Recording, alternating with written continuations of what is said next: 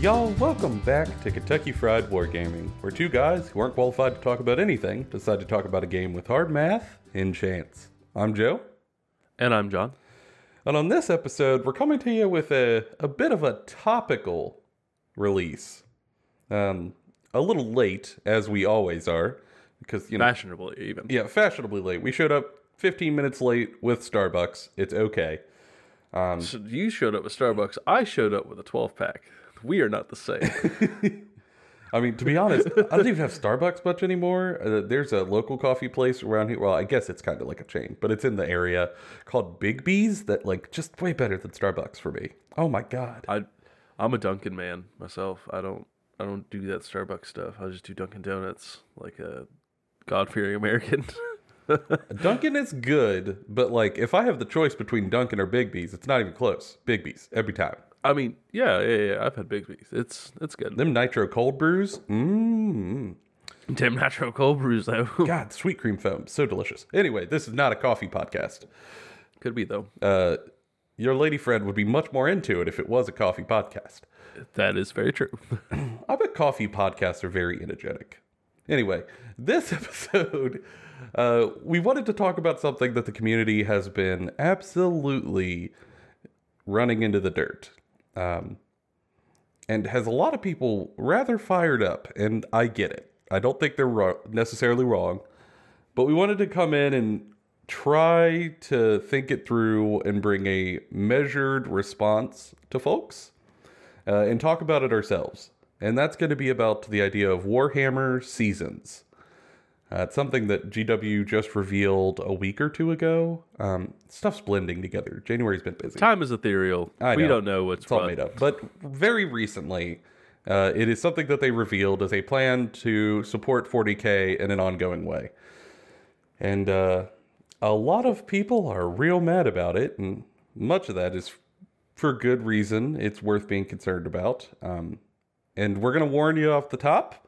Uh, as we get into this, uh, probably around the middle, we're going to get uh, a little more stern on some of our thoughts on this thing because it's got some challenges.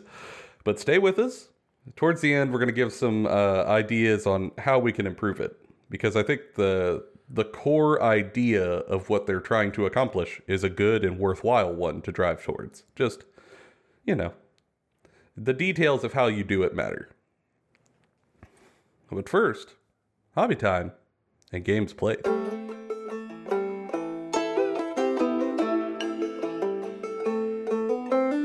All right, John. What have you been up to for the past uh, week week or two? I say, Well- knowing this is going to be a doozy. Well, I have almost entirely printed a proxied Beast of Chaos army Oh, because I do not like most of their sculpts, and most of their sculpts are old and overpriced for what they are, Mm-hmm. and so it has stopped me from building this army. I do not ever plan on playing this with anything besides my buds because it is like a, a Beast of Chaos are not good, have never been good. I doubt they'll be ever be super good, so I won't take them to a tournament. Also, I don't go to tournaments, so like, meh. I will in the future. Uh, shout out to anyone who does play tournaments. I'm interested in learning more about it. Let me know. Yeah, uh, But- we actually might have an episode where like two casuals go to their first tournament. Yeah. Just see what that's like. Um, but I've just been printing Beast of Chaos. I've almost printed all of it. It has been an, a learning experience. It's part of why I was doing it because I got the new printer. And I think the easiest way to learn that is by just doing something until it hurts. Um, and I have learned everything wrong with my printer. I have learned all of the little bits and bobs. I have learned how to use slicing software and watched hours of videos and have been playing around with this thing. And I have gotten pretty good at it. And I have finished printing a lot of stuff. And uh, I got through the end of like going through like two bottles of resin and got went, oh man, I really like this thing. Like I really like doing this, and it's it's going to be implemented into a lot of my hobbying. Um, but in between the, the printer going burr, I've been buying uh, not buying, uh, building the stuff I've been printing because not all of it prints as one solid piece. Yeah. and then painting a lot of it. I've been working on Bullgor specifically, trying to do like a blending of browns and stuff, and then touching up with some metals and mm-hmm. other things.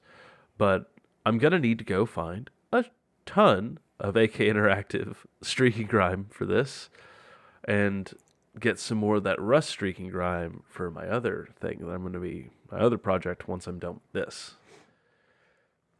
Yeah, man. Because I I made a mistake, Joseph.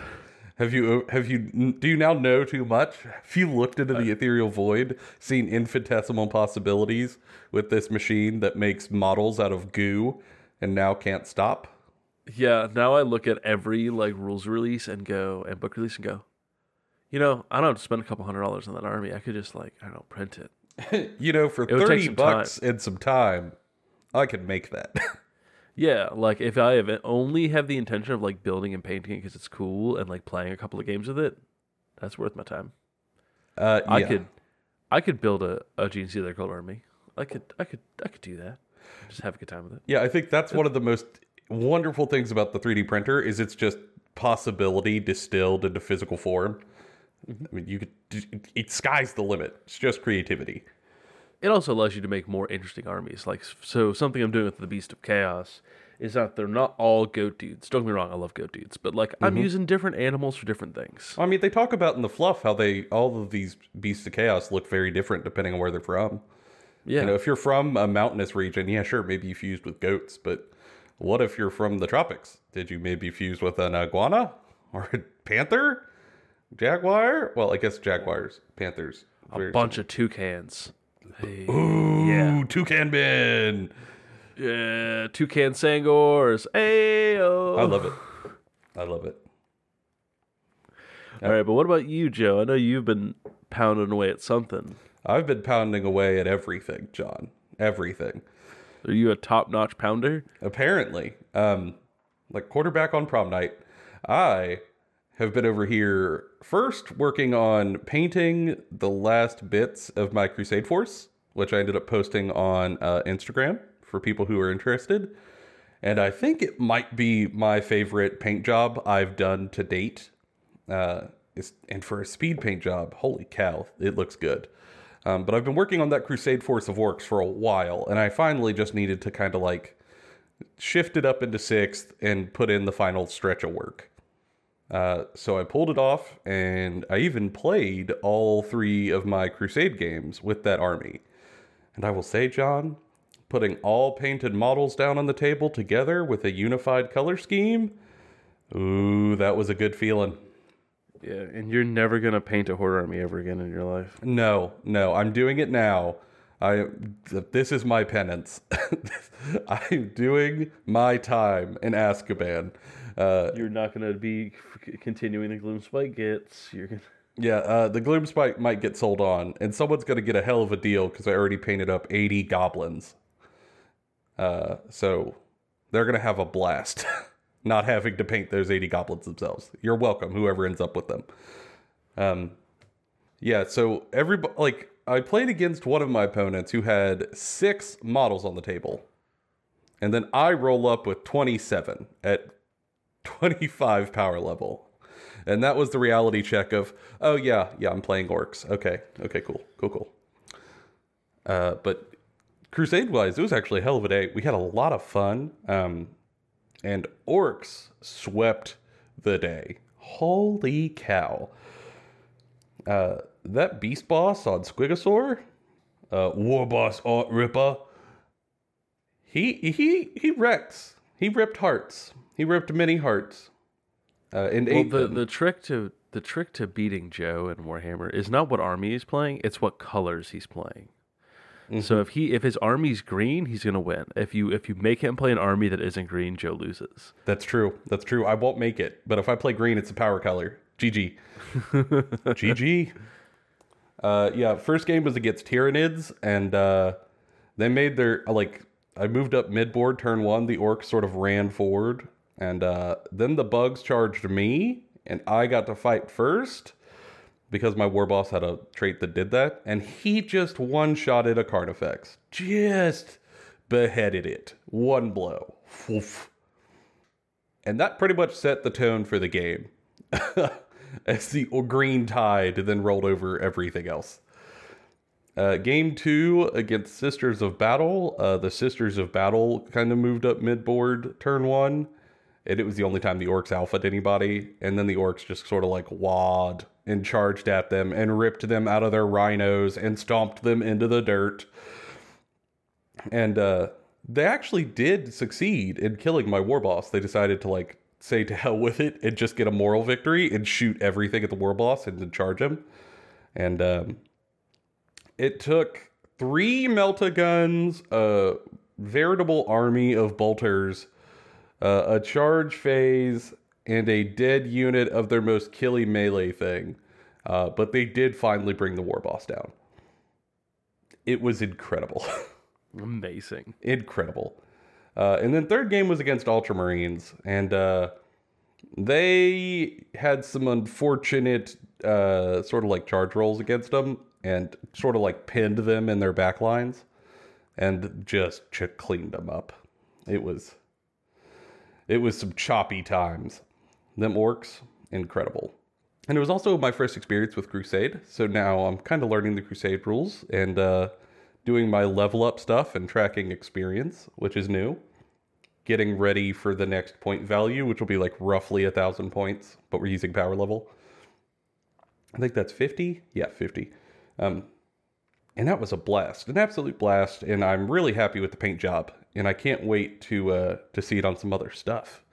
And none of them listen to this podcast, but uh, as a surprise, uh, in the next upgrade list, I'm going to add a truck to the list. But instead of going out and buying a truck, I'm going to go uh, buy the same Sisters of Battle Rhino that my buddy Mo has and that I killed.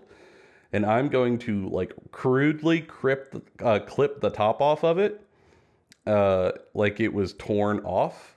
And then I'm going to paint it in his color scheme and then deface it with with my orcs colors and uh, Amazing. then glue a bunch of orcs in the back of it. And uh, if I can, I want to try to find a way to like make an orc look like he's pushing it from behind, like the he's the engine.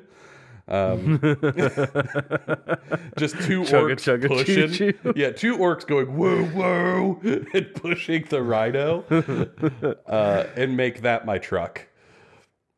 Uh, and they have no idea, but I think they're going to get a serious case of the giggle shits when I roll up to the next Crusade game with that. That'll be amazing. I I. I cannot wait. God, gonna be so good. Um, yeah, I I'm loving Crusade as a way to just like tell little stories like that. So good.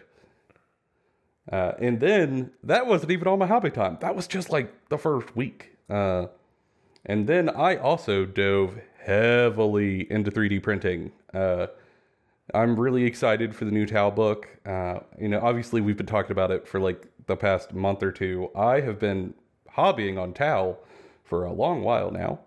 Uh, and now that there's a book coming out for them, I'm just like hobbying even more. So I have 3D printed two broadsides with a bunch of missiles, no railguns, everybody, because I'm a good person. I don't. I actually don't think the railgun's all that bad. Just the community's angry. That I don't. I digress. but no railguns, missile broadsides, uh, and I've also printed up myself a Riptide, which I am uh, building up and magnetizing and stuff as needed because you know you don't know what the guns are going to be like until the new codex gets here. So I just made it to where I can have both of them. And if you play across different editions, like you'll you'll definitely change those guns in the future. Oh yeah, I'm sure of it. I'm absolutely sure of it. So I took the time to magnetize that gun arm as I'm like building this Riptide. Uh, and then I started printing up some Custodes because that new book dropped and it looks very, very mid tier, which is just what I want. And it's not as complicated as it initially first looked. So I have been 3D printing a Custodes Dreadnought and some uh, the Bolter dudes. I think they're Sagittarum guards the Forge World guards that have like machine gun, like regular machine guns, not spear machine guns. Those dudes. That's that seems that, that sounds right. yeah, yeah. Um, 3D printing those and a dreadnought. And also uh, the new Blade Master character that came out in that box. I really don't want to wait like a year to buy him in singles, so I just made 3D printer go burr. Yeah, it's a beautiful sculpt, but I just it is such a good balanced unit in the new book that like uh, why spend $170 on a box to just get him? Like and yeah, you could buy it from eBay, but it's probably upcharged. Uh, I haven't looked on eBay, but I would guess you you're gonna pay like 45 to 50 bucks for that hero. Yeah, and like I don't know. You can always just buy the plastic one later if you want. Yeah, exactly. Uh, and especially in an army that has so few HQ units, uh, you really want to have that other option because when you only have like two HQ units, you want the third one. It helps a lot. Um, so yeah, working on printing him now as we speak, and I've also been trying to figure out my Custodes color scheme. Um, like everybody does gold, but gold has a lot of hues, and uh, I'm kind of working through different levels of warmth on how warm I want the Custodes undertone to be. I was doing Shadow Keepers with like this dark edgy color, but I looked at them. No, no edge needed. It's fine. They could be bright, bright boys. So, uh, working on some test colors literally just last night. And a lot of hobby having on my side. A whole lot of hobby. Which I guess is good. I mean, new year, new hobby, right? Hell yeah. Get that hobby in. Yeah. Um, playing the Crusade games definitely helped amp me up a little. That's for sure. It's always easier to hobby when you're playing some games. And uh, soon I'm going to have to start working on Joe HammerCon 2022 Part 1 uh, for an army. Which I just got some two more uh, Stonehorns or Frost uh, Stonehorns or Thunder Tusks in from GW finally. It was like a two month wait. Um, so yeah, when I transfer over to that, I'll be ready. But John, I think we're ready for the spicy topic. So I'm glad we had a moment of levity. Hey, look at that. Time to get spicy. Play the music.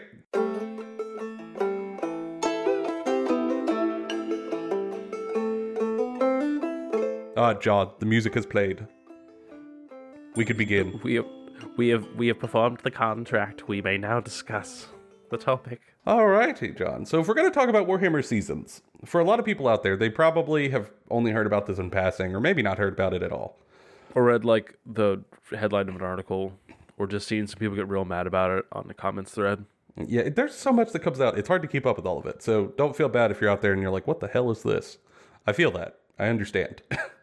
we we make a podcast around some of these games, and we have trouble keeping up with some of the articles and releases. So uh, you're not alone. Um, but in general, I feel like we have to start with the baseline of what Warhammer Seasons is, at least by their article and description. So, mainly, it is a new release that is supposed to be a way of trying to support 40k with new rules, new fluff, and new missions every six months.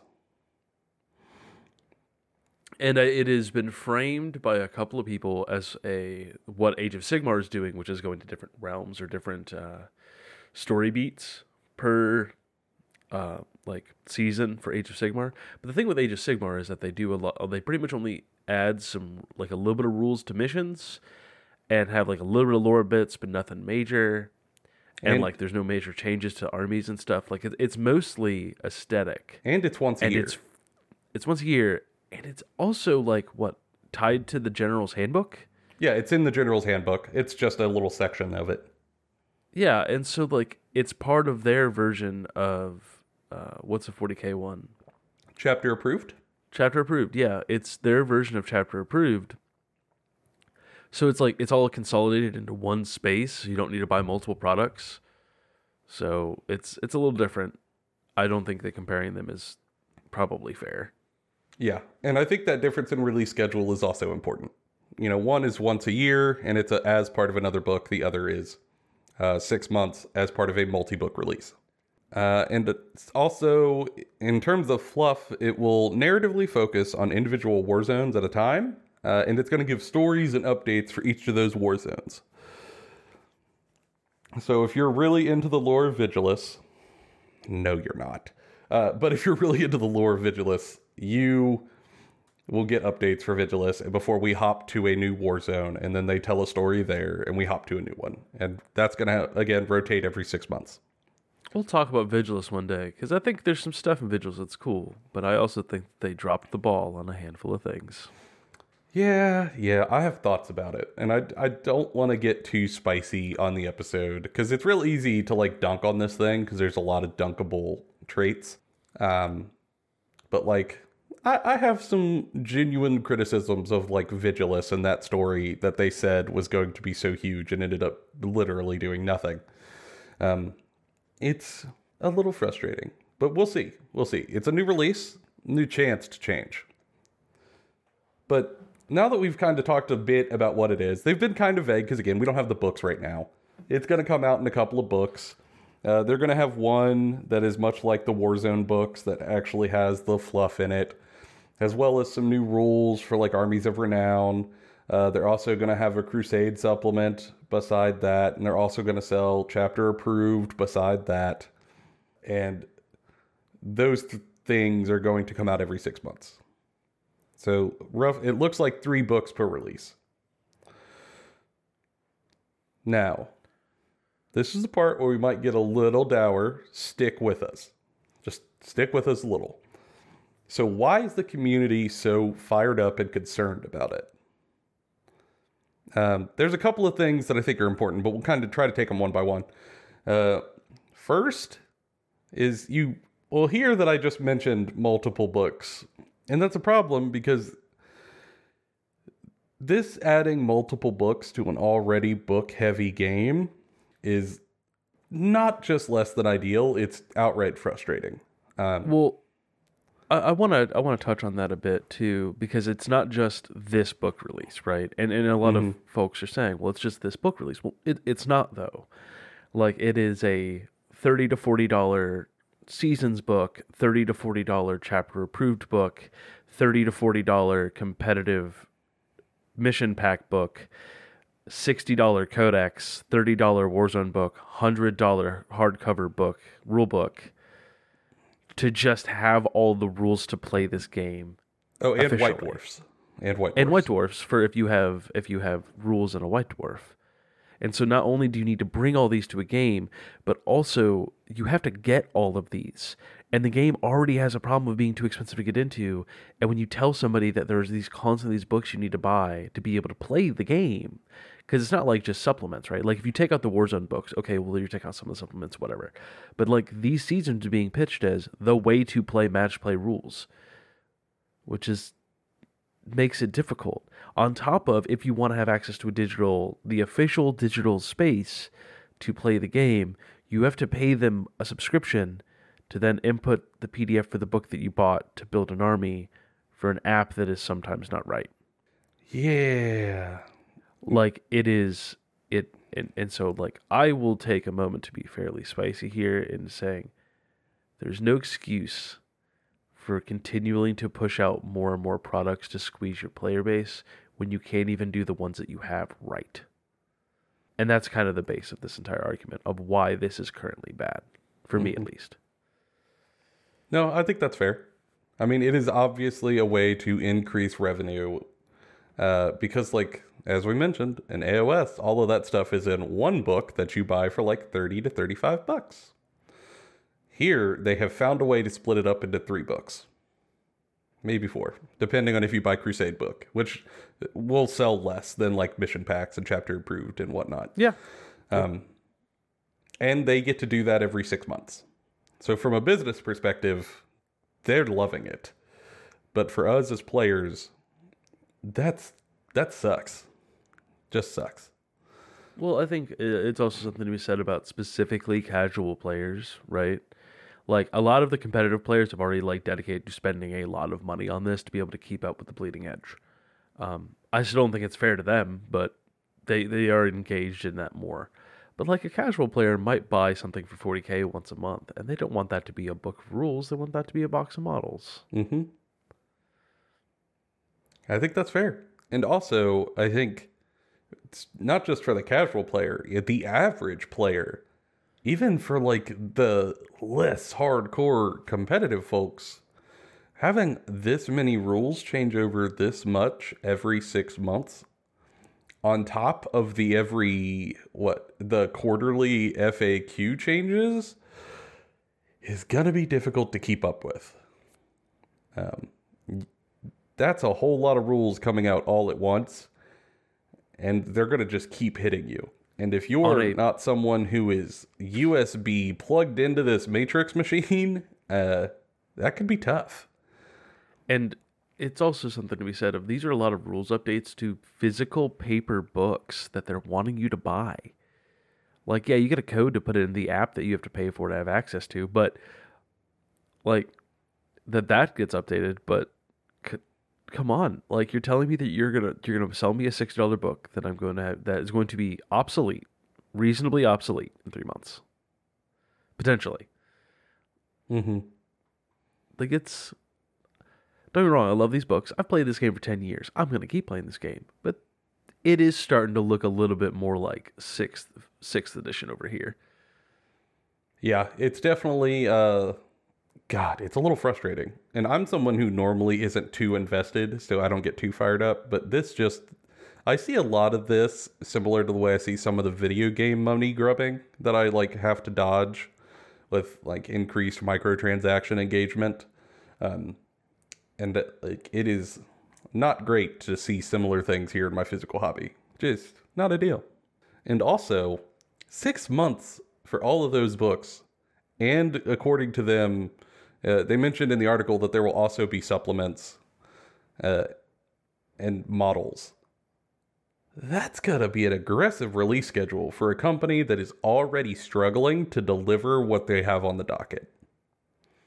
Yeah. I mean, like let let's be honest, we're coming out of a panorama, and this panini hurt everybody, and especially GW. And they're struggling to put out their baseline codexes and battle tomes with I mean, like one model at a time. I mean, we just saw three of them get delayed back to back to back. You know, Gene Yeah, Stealers, delayed at least a Custodes, month. and Tau, all of them pushed. Uh, Christmas boxes were delayed because they're having logistics issues. Uh, AOS has a cripplingly slow release schedule for similar reasons because they're just having logistics problems. This is just going to add to the load that they're already struggling to lift. yeah, and it just leads to frustrated players and people who might be disillusioned from even starting the game. Uh, and then you know it, it sucks to to be in a friend group and you all play this game and the game gets so frustrating because of things outside of your control that someone goes I don't know if I want to play this anymore. And like yeah, there's a lot you can do as a play group to like just limit stuff and say, well, we're not going to play with that stuff. We're not going to care about that stuff. We're just going to play with the new codexes when they come out. But there still comes a point where like maybe the guy who only has like say the Grey Knights and they have the Grey Knights Codex, but everyone else is like a guard player, a Chaos Space Marines player, a Chaos Demons player, and then like an Eldar player are sitting here and you know going, well, where's our book? Why why can't we can't actively engage with you as well? Mm-hmm. And it is it is a frustrating thing across the entirety of the hobby, and it a lot of the community can come to terms with it, but GW's not helping by can adding more. uh, yeah, yeah. Uh, I would liken this to like, all right, if you were at the gym, all right, and you're squatting, and you go to squat whatever weight you're at. Let's say you're trying to squat like 250 pounds, and you drop down, and you cannot stand up. It's just too much. You push, you push, you push, and your spotter bails you out. All right, you re-rack it. You don't then add another 50 pounds on and try it again. Like you just, you just don't. You know you can't do it. Something has to change for you to be able to lift that. Uh, so I think this is just on top of the other issues. I think it is poorly timed because they're just struggling. Yeah. But I think if they could time this better and reassess how they're doing it, it could be an incredibly good thing for not just 40K, but they could also transfer it to some of AOS and other wargaming companies could also learn from it. Like there's a lot of potential here, which is why it's frustrating. It can be a very, very good thing. It just doesn't look like it's going to be. Yeah, which is kind of where I want to pivot to next because I th- I mentioned it at the beginning, but I do want to hammer this home. I think the idea of this at its core is great. As a, you know, the attempt to try to balance and actively assist your game system more often than every 4 years is wonderful. Just awesome. Like being at the wheel and trying to fix problems as they come up rather than just going, up, oh, we duffed that one. We'll get around to it in four years is wonderful. It's great. Because let's be honest, the, the game's not perfect. Like every creation, it has pain points that you want to smooth out. And this is uh, the idea of having a, a six month release is a good way to try to do that because you could work on a shorter time scale than you could on like a core rulebook or something like that, which normally they work like three years out just due to the production timeline, how iterative it has to be, all of the play testing, and then production. So the attempt to do this is good, and I don't want to like poo poo that. But how you do it matters. You know, otherwise a, a well intentioned effort could could become just downright negative. So, John and I have kind of been kicking this around for a little while, and we wanted to present some what we think is a better version of this that could still accomplish a similar goal uh, while not having some of the issues that have made people nervous. So, Yeah. like, John, what do you think is your like first point for what do you think needs to happen for this to kind of hit the mark? Well, I think first off, and the most important point is that this needs to not be a, a, a paid entry like a like a season pass in a video game, right? This is an event. Mm-hmm. This is a thing that should happen and is dropped by the community team with a bunch of free stuff in it for people who are already investing a ton of money into their game, right? It, it should not be a product because it will empower people to go buy other things. Because if it, and I watch other other players do this, if they go and they go, "Oh, it's a thirty dollars seasons book. I'm gonna buy this thirty dollars seasons book." That's it. They don't buy anything else. They'll just buy that book and then they'll play with what they have. But if they get the seasons mm-hmm. book and it's got some cool narrative in it, or it's got some new rules in it, like maybe it, it's focused around vehicles, they're going to go pick up a vehicle kit, or they're going to go pick up some stuff based around that narrative, like the average consumer will, and they will probably spend more money than if they had to buy this thing every six months. And that it has the added benefit of every six months or year or whatever this gets released, of it being this cool thing that is exciting, right? Mm-hmm. It's coming, it's free. I don't have to worry about budgeting it out of my hobby budget. It's just there. And then I can be excited and go do the thing. Yeah, I think that's valid. And like, I think there is some argument, well, oh, if they release it a physical book, it has to be paid. We'll get there. But all right, fine. But if you're going to do that, it at least has to be cheap. Like it has to be cheaper than selling 3 or 4 books all at like 40 bucks a pop. Come on now. Put all that in one book, charge us 30. If this isn't accessible, it is going to get painful quickly. And personally, I agree with John. I think it should just be free like an FAQ release. If you're trying to actively help your game, then give it to everyone. You know, it's just our Yeah. opinion. Um, and if being in physical is what means you have to pay, then maybe you should just go digital. Now, the only the only way that I think that it's still printing as a physical book and you paying money for it would be reasonable is if they moved the vast majority of the game over to a digital space, right? If they turned this Warhammer subscription app into you know, we release a codex for your book every 3 to 4 years for your army. You buy that book, you put it in the app, and you have those rules. And those rules will be updated with these uh, quarterly updates, with FAQs, with all of these things you no longer have to buy. All of the like changes to mission packs and stuff will just get released. You can play, and you maybe it's tied to that subscription. Like you get all of these rules updates through the subscription Mm-hmm. in one space makes it significantly less frustrating. They still make money. It's like the middle ground. Um, and then maybe you have a season book that you release every six months. So the most somebody's spending is thirty bucks twice a year to keep up with the game, and then every couple of years buying a new codex or a new rulebook. That is a much more reasonable and kind of goes back to the old way of playing the game. That I think people were happy with, but this is just a step too far. Like this is just too much. hmm I think it's overstepping the bounds of what most people want to deal with. Um, Well, like you're you're telling people to not build a second army, is what you're saying. Like if if people have to spend like two or three hundred dollars in a year on rules, they're just not going to build a second army. Yeah, that's expensive. That's pricey. And for me, I think, I don't know, uh, if cost is the issue, then make it digital. Make it easily accessible and digital for everybody. Which, one, would allow you to get your rules out, but two, also, and more importantly, I think, especially during this particular time, would cut down on your logistics problems.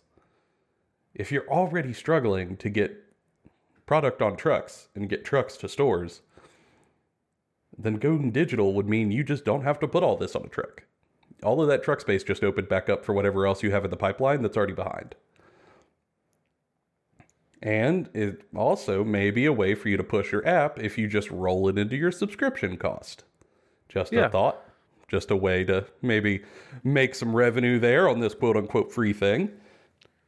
Because, like, And let's let's be honest, everyone's mad at GW. Like every, all, everyone in the hobby has some sort of gripe with GW for the and has for the last two years about what they've been doing, and it's not just the normal like salty. Oh no, Space Marines, another Space Marine release. Like it's like, it's a genuine like, why are you doing these things? Like we we want to just enjoy your game and buy your products and have a good time, but you keep making it more difficult for us to do so. Mm-hmm. Yeah, I agree with that. There's definitely a tone change from when I hopped in at like the start of eighth to now. Uh, then the issue was kind of like, uh, why Space Marines and Death Guard so strong? To why are you systemically trying to exploit us for all of our money? Like, Yeah. it's it's a little different. It's a little different. Um I don't know. I I get why they want to try to rake in all this money from their players, but this probably not the way to do it, y'all. Probably not the way to do it. And if people are upset enough, uh, it might hurt them a little because earnings are already down this year compared to last year. And uh, I don't know if that's due to Brexit issues. I don't know if that's due to shipping problems. Like I, I just I don't know the internals of their emails and their problems. But uh, I would I would venture a guess that player dissatisfaction is probably got to be at least part of that. I mean, yeah. And I think that these season things could address that, right? Like so easily could address the, the problems people have. Could make them feel more engaged in their hobby. Could make them feel more engaged in playing with their buds.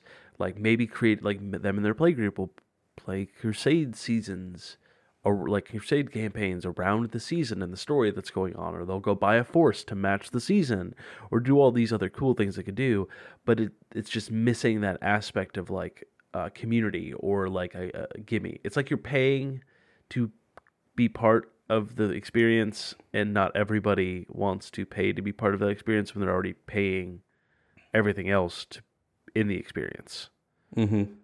um, and I think that could, that could be changed, but it would be a significant boon for the game to have like, hey, this is the story we're going to be interacting with for six months, and everyone can talk about it. And here's the rules we're doing, and the rules could like push changing like the meta or push the game in a different type of direction or do stuff like include environmental effects or fighting on specific planets and that could even tie to like a later edition where like hey we're gonna play all of these for six months and we're gonna have everyone input their game results and we'll change a narrative thing like they tried to do in the past Mm-hmm. like they could do cool stuff like that easily there's so much potential with this and it would be amazing just- it's been ruined by capitalism John, I said you could have a little spice. Don't get too much spice. You're walking a line there, Buster. Um, uh, yeah, I think the lore could be a cool addition, but here's the thing: they already have a mechanism for delivering a lot of this to their players. And that's an FAQ. And it is a free digital update that they give to everyone who wants to go to their website and download it. Yeah. And it gives rules and updates and, you know, a whole nine yards for all of your factions. They do this for 40k and AOS. Pretty great. Print it out, pop it in a book, good to go. So they already have this mechanism. And it would cover a lot of what is in this book. The only thing that sets this book apart and that I guess makes them think they could charge 40 bucks a pop for them is the lore and the regiments of renown that are going to be an option for like two armies that they're going to put in here. And if that is the entire thing, if those two little elements, those small elements, are the only things elevating your book from FAQ to full expensive release, those two things have got to be really, really good. like that's they better be great. Uh, and let me just say, historically speaking, they have not been. And like, I'm gonna be real honest. We got Tome Celestials and Age of Sigmar coming out in White Dwarfs. I'd prefer that to this. I would too, and I hate that. like, Yeah, like. I also think that White Dwarf should just be included as part of a War, Warhammer subscription. I think all of the subscriptions should be compiled together so it's in one spot and not like nickel and diming people all over the place. But like to put like two armies worth of armies of renown, right? Ostensibly, you're going to look at like maybe 20 to 30 pages of lore and then like five to 10 pages of rules for armies. And then you're going to get like 30 pages of missions and stuff, maybe. Like, well, the missions You're in another book, I think. Aren't they with chapter approved? I don't know, and that's also part of the part of the problem is that a lot of this is just changing the formula in a way that has not been entirely clear. So Yeah. you don't know what you actually need to buy to play the game. Like, do I need chapter approved for the missions and the points, or do I need the new seasons book to get the new season rules and the new stuff for the lore, or do I need the FAQ and balance updates and that's it? Like what what all do I need? Yeah, because, well, because I'm looking at their articles. So they have the Warzone book as one thing, and then they have the Wars of Faith Crusade supplement as another cover, and then chapter approved as another cover. And like the mission pack is another. So who knows? All I'm saying is if you need a chart or an article to explain on how to get the rules to play your game, that's probably a problem. Yeah, I th- I think missions and points are going to be in chapter approved, and then you need the Crusade book to do Crusade rules, and then you need the Vigilus book to get access to the fluff and armies of renown.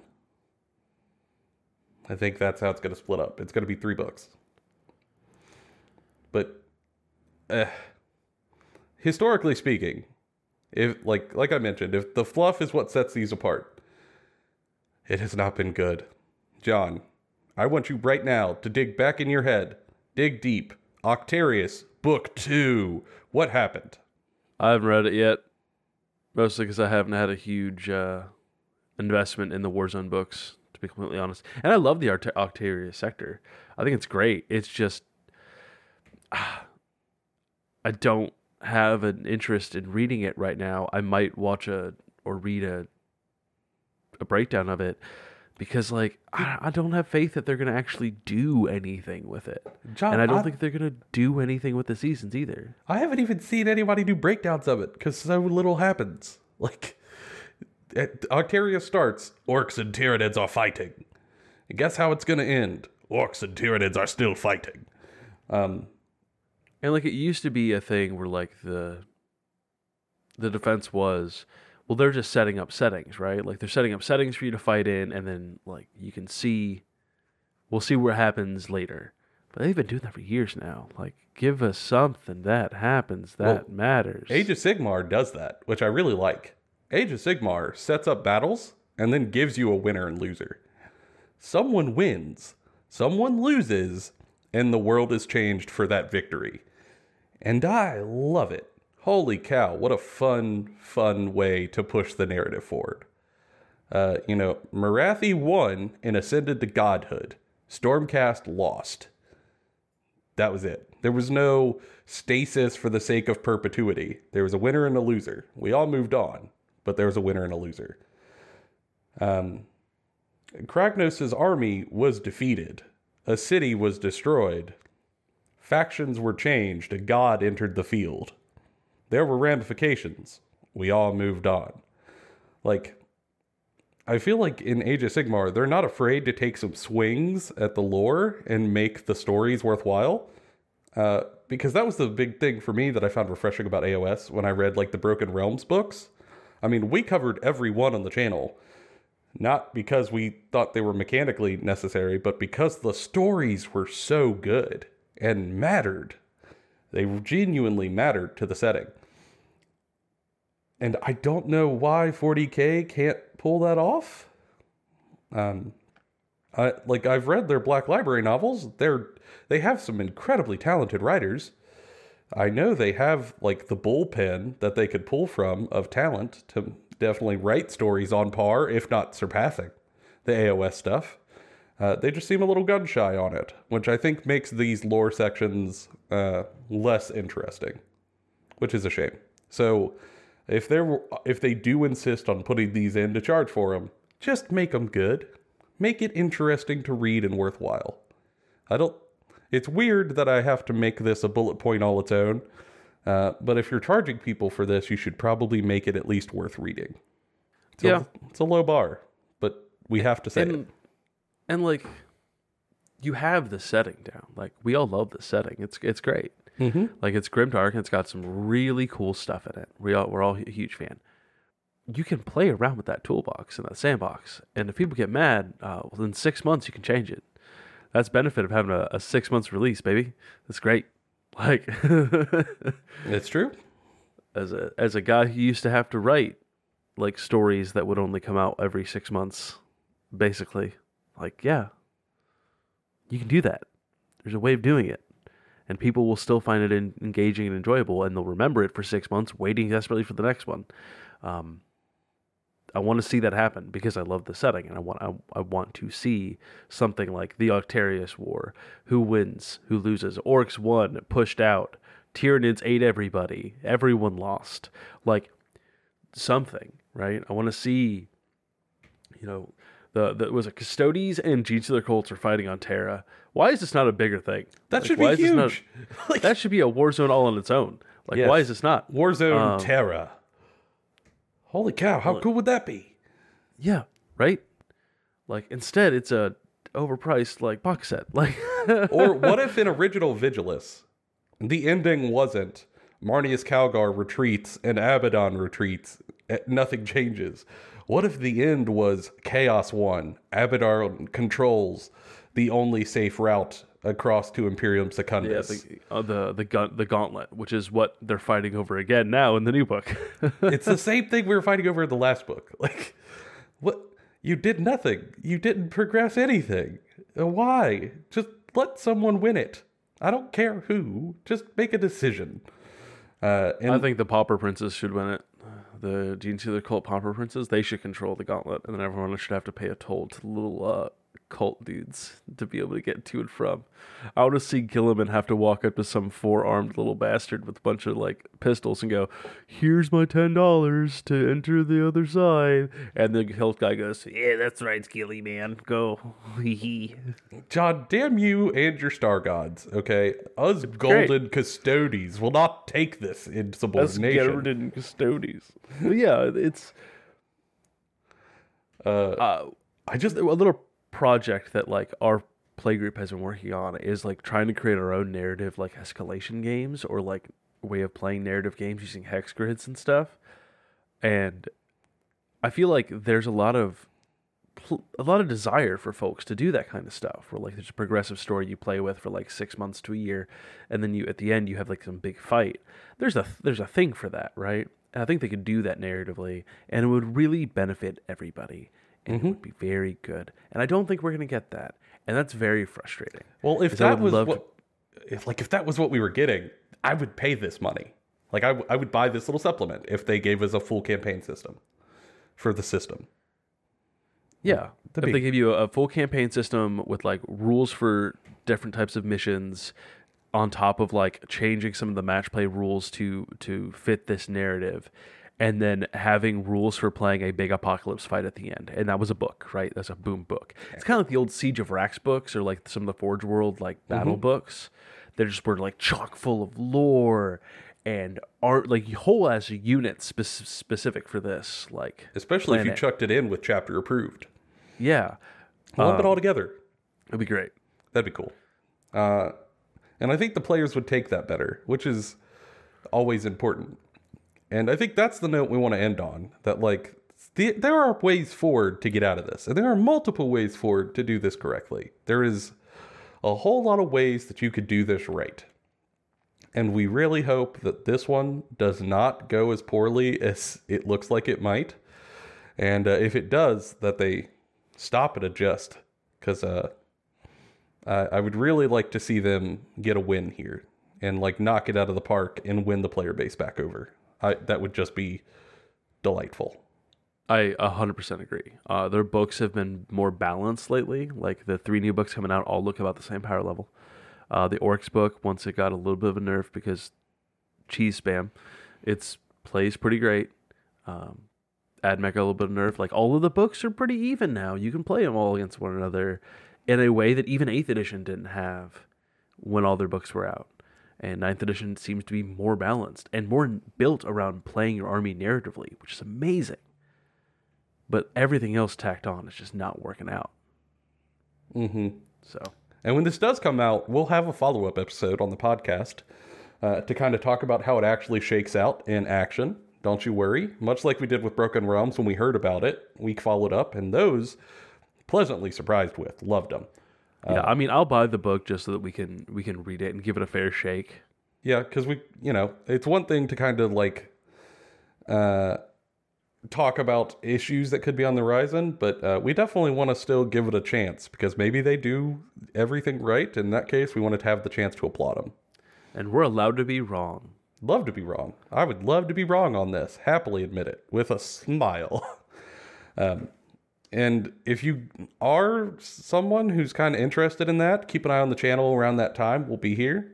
Uh, if you're a YouTube listener, subscribe so you can get notifications and whatnot. Uh, also, I think you could uh, sort of like follow on uh, Spotify and Apple Podcast. If you're listening there, why not do that? If you want to go a little above and beyond, leave an honest review, whatever you genuinely think the pod, about the podcast. It helps us a lot. We're really tiny and it helps us get out to new people. And if you want to be an absolute champion, A total unit, as they say. uh, maybe share it to your friends. If you're in a group of people who has been talking about this, maybe send this to them as a way to help uh, shed some thoughts and act as a jumping off point for your group to talk about what you think about it and how you might handle it when it comes out.